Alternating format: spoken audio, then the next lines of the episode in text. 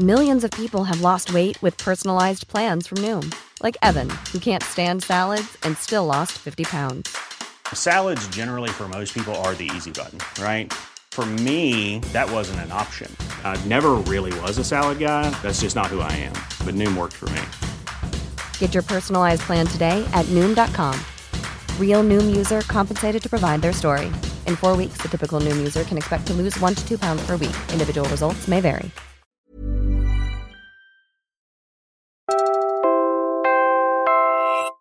You're listening to Puma Podcast.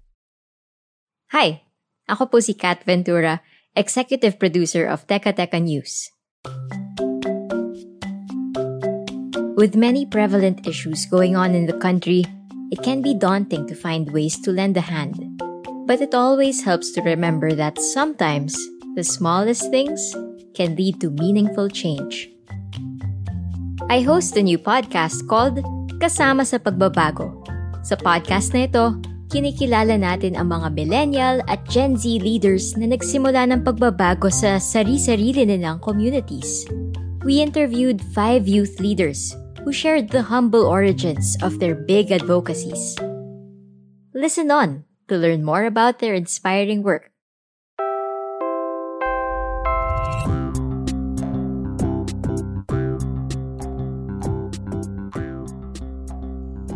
I'm Richelle Verde Prado Manga, 31 years old.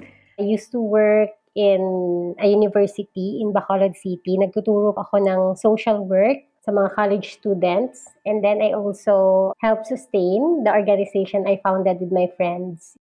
Sowing Legacy Movement ang tawag sa organization na ito. Ang organization namin, yung focus talaga is for access to quality education. Dahil yun yung pag-start namin ng 2013, we actually used online means para mag-call ng donations for school supplies for students. And then, dahil maraming nag-support, naisip ko po na why not make it more sustainable para hindi lang siya nalilimit sa school supplies, but why not pull resources for scholarship. So yung mga una po naming sinuportahan ng mga scholars ay hindi sila yung typical na mga scholars na academically excellent, but sila yung nagtatrabaho. Um, they're into deep sea fishing or nag-work sa farm or um, nagpe-pedicab driver at iba pa pong mga trabaho, mga errand works. Nakakakaba minsan magsimula ng pagbabago kasi hindi natin sigurado kung paano ba magsisimula. Sa kwento ni Rochelle at ng Sewing Legacy Movement, nagsimula lang siya sa maliit na pagtulong. Noong 2013, gumawa siya ng baby steps. She called this project Child Worker No More. Nagsimula kami sa tatlong scholars lang and then dumami siya ng dumami there was a time na naging 55 yung scholars namin all over the Philippines. Yung ibang scholars, hindi na namin kilala kasi through Facebook po, pinopromote namin yung ginagawa at ang concept ng organization and then na-inspire yung ibang mga leaders so they message us na gusto din nilang gayahin yung ginagawa namin. So sabi namin, kailangan pala nating i-formalize.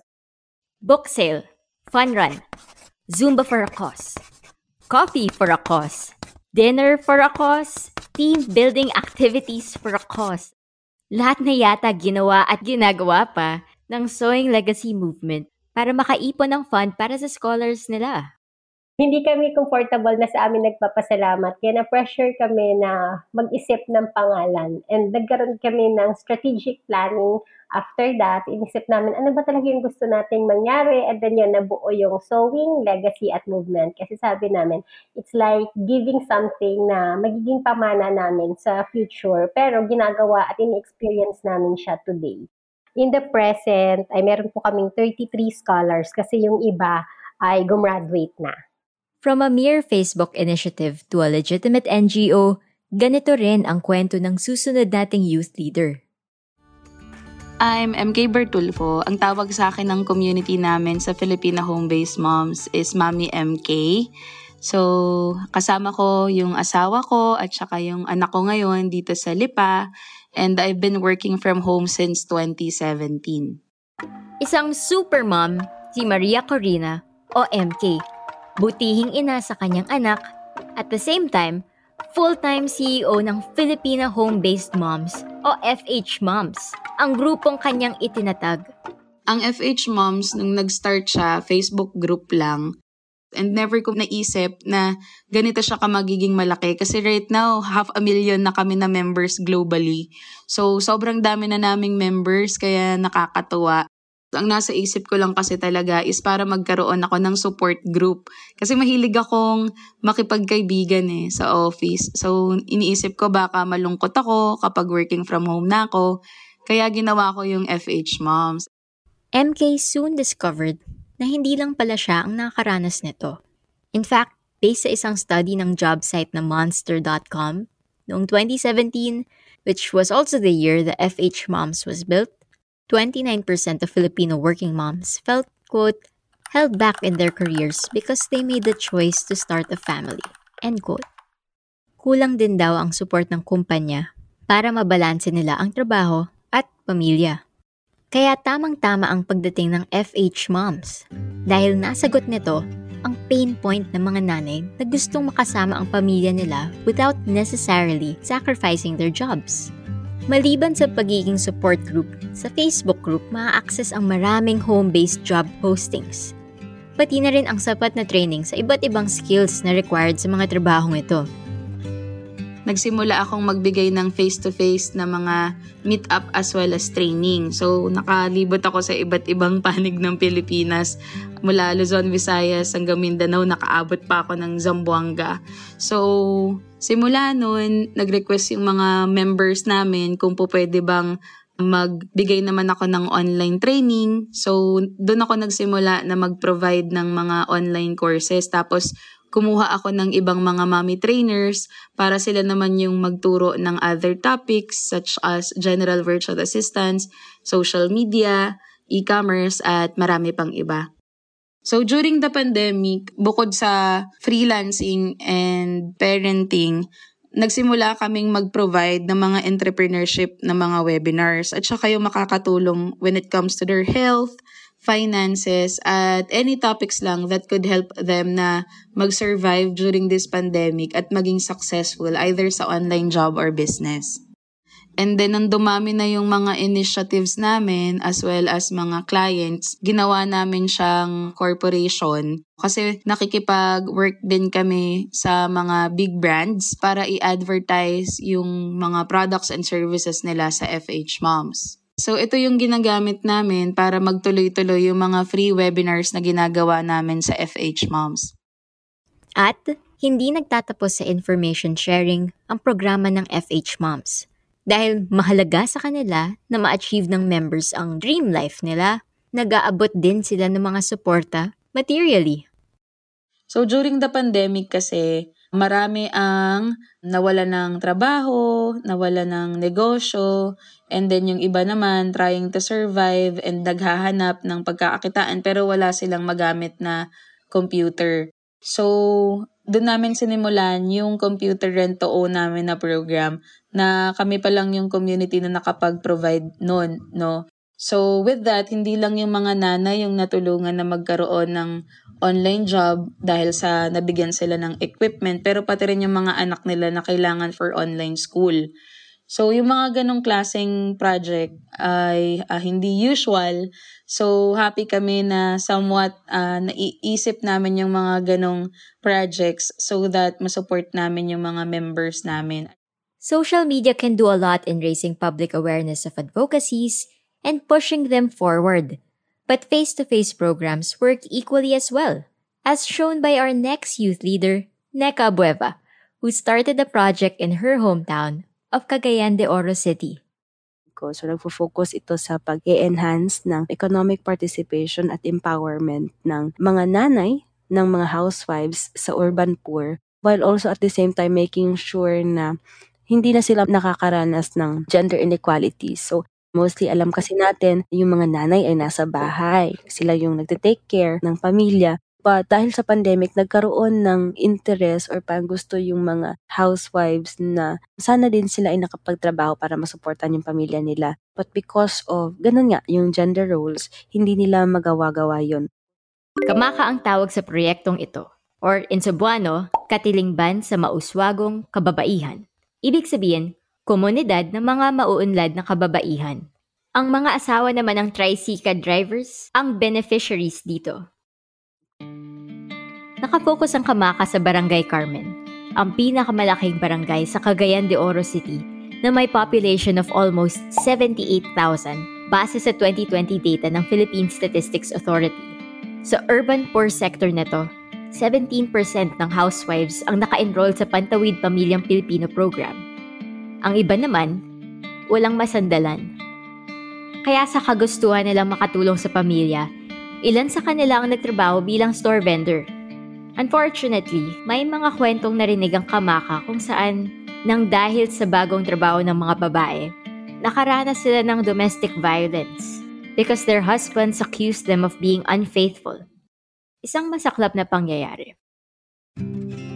So, yung change project ko ay nakafocus dun sa una, pag-enhance ng capacity ng ating mga nanay, pagtutulong sa kanila na maging aware sa kanilang mga rights, mas magbigyan sila ng idea kung ano ba yung mga laws, ano ba yung mga policies na pumoprotekta sa kanila bilang mga kababaihan at sa kanilang mga anak matuunan din pansin yung mga ano ba yung mga issues nila when it comes to gender inequalities. Totoo naman talaga na kahit sa kahirapan ay nagkakaroon ng violence at harassment sa loob ng pamamahay nila. At kahit na ilang sa pamamahay nila sa buong community. So, isa din yun sa binigyan natin ng awareness at lalong-lalo na tinuruan din natin sila kung paano somehow magkaroon ng idea na mag-generate ng income na hindi dun sa typical na ginagawa natin kagaya ng ini-impart or binibigay lang diretsyo ng mga dole-out na mga um, livelihood. So, dapat mas needs-based at mas skill-based dun sa kanilang mga ginagawa. Doon tayo nag-focus na mas mapalabas yung skills nila at mas magamit yun para makagawa din sila ng income or livelihood out from it. Katulong nila NECA, ang Commission on Human Rights, Department of Trade and Industry, Ayala Foundation, and other government agencies and civil society organizations sa important work na ito. The Kamaka Women Partners regularly attend workshops on gender and rights, enterprise ideation, and even business writing. Pero, papunta pa lang tayo sa exciting part. Dahil mismong ang mga women partners ang nag-pitch ng kanilang business proposal. After months of training, finally, magkakatotoo na ang negosyong pinaplano nila. Noong 2021, naisipan ng Kamaka Women na magtayo ng isang laundry shop. Noong February 2022, napansin ito ng Office of the Vice President at binigyan ng subsidy para masimula na ang negosyo. O ba? Bet! Nakausap ko rin si Samuel Madriaga, isang youth leader na nagde-develop ng isang mobile health app na nagtuturo ng reproductive health sa mga bata. He now leads the development of this mobile app called Safe Talks. At kasama niya sa project na ito ang kanilang grupo, ang Alliance of Public Health Advocates o ALPHA. Nakabase ito sa kanilang hometown na San Pablo City. Noong 2021, umabot na sa 426 ang reported cases ng teenage pregnancy sa San Pablo City. Sa buong Pilipinas naman, According to Young Adult Fertility and Sexuality Study noong 2021, 6.8% ng 14 to 19-year-old girls ang nabuntis at nagbubuntis way before they are emotionally, physically, and financially ready. So pause lang muna tayo rito and let that number sink in. That's almost 400,000 girls in total.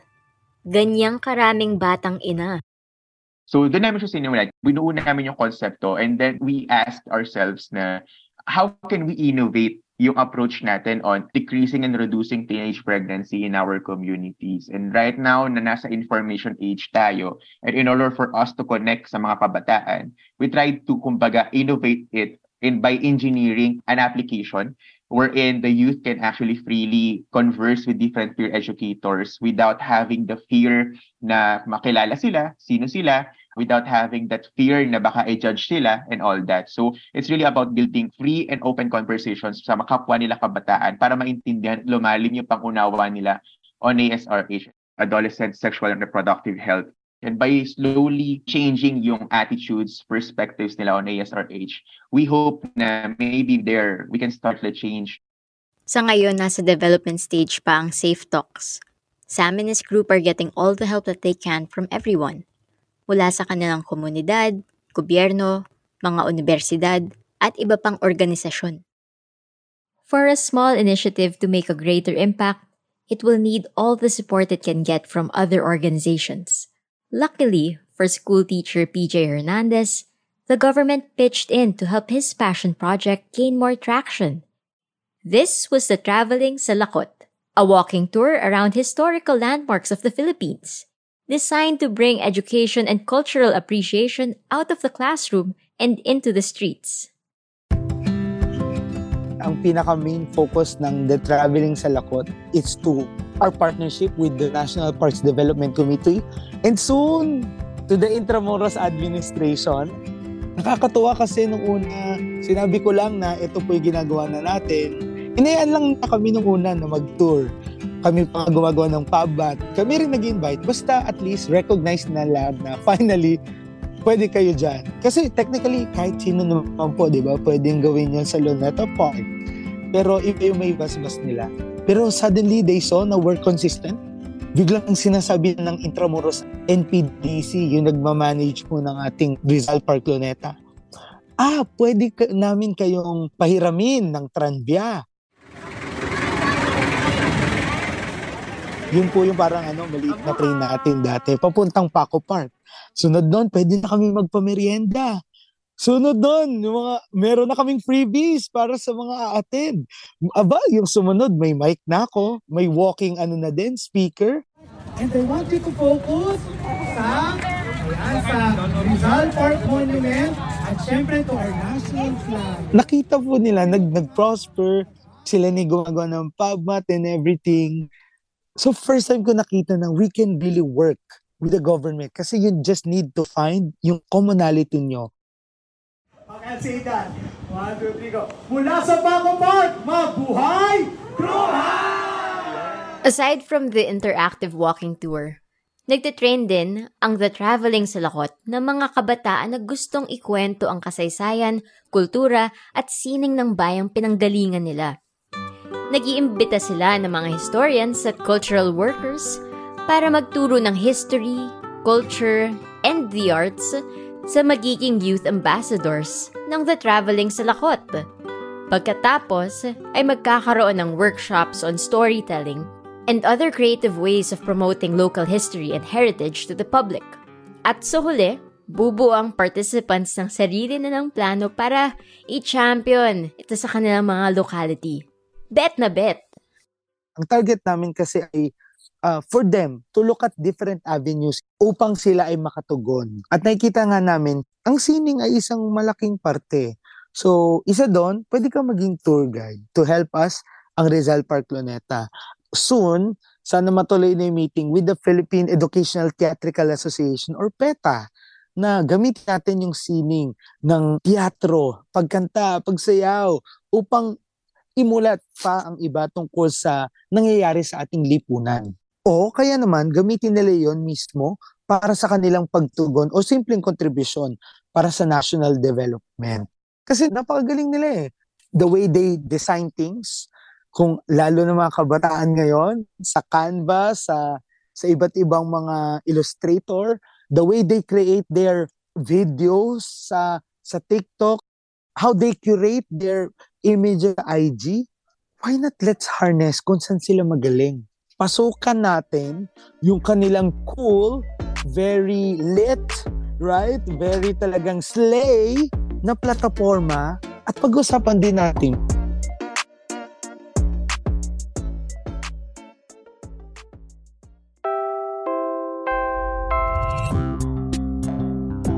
And that was today's episode feature of Kasama sa Pagbabago. Make sure to listen to the rest of their stories by searching Kasama sa Pagbabago in your favorite podcast app or by clicking the link in the description of this podcast. Kasama sa Pagbabago is a podcast of Youth Leadership for Democracy or YouthLED, a project of the Asia Foundation and the United States Agency for International Development. Again, I'm Kat Ventura. This episode was produced by Macy Hoven and Marco Azurin. It was edited by Pidoy Blanco. Follow Teka Teka News wherever you listen to podcasts or listen for free on YouTube. Maraming salamat po.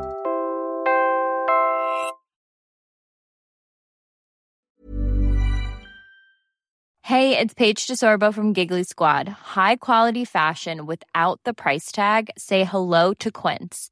I'm snagging high-end essentials like cozy cashmere sweaters, sleek leather jackets, fine jewelry, and so much more. With Quince being 50 to 80% less than similar brands. And they partner with factories that prioritize safe, ethical, and responsible manufacturing. I love that. Luxury quality within reach. Go to quince.com slash style to get free shipping and 365 day returns on your next order. Quince.com slash style.